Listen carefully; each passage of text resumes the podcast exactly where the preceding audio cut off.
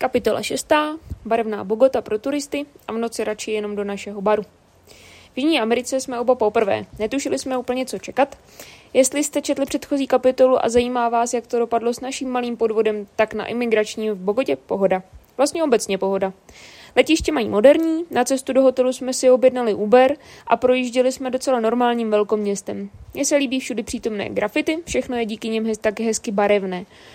Taxikář nás, nám zastavil před úzkou uličkou a chvilku sám váhal, jestli nás tam opravdu vysadí. Moc nám to na důvěře nepřidalo, ale nakonec opravdu to byla naše adresa. Museli jsme projít takhle v noci docela děsivou uličkou, abychom se dostali k hostelu. Přesně takovou uličkou, o kterých, o kterých všude čtete, že do nich nemáte lézt a už vůbec ne v noci. Byla půlnoc.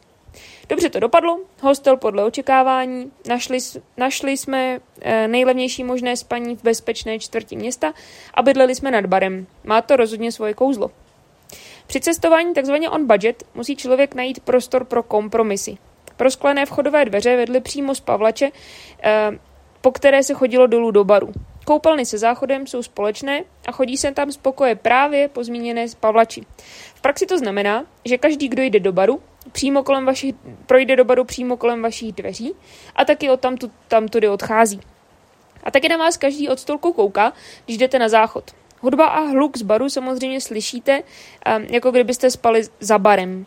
Nicméně to taky znamená, že zažijete naprosto autentický bar z první ruky a nemusíte se tam jako turista bát.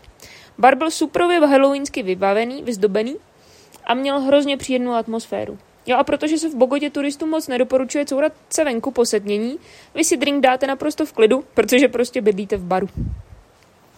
Chtěli byste slyšet víc? Najděte si nakládaný rajčata na Patreonu nebo na Hero Hero.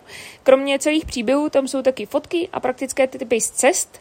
Za cenu jednoho horšího kafe to myslím stojí a nám to udělá obrovskou radost.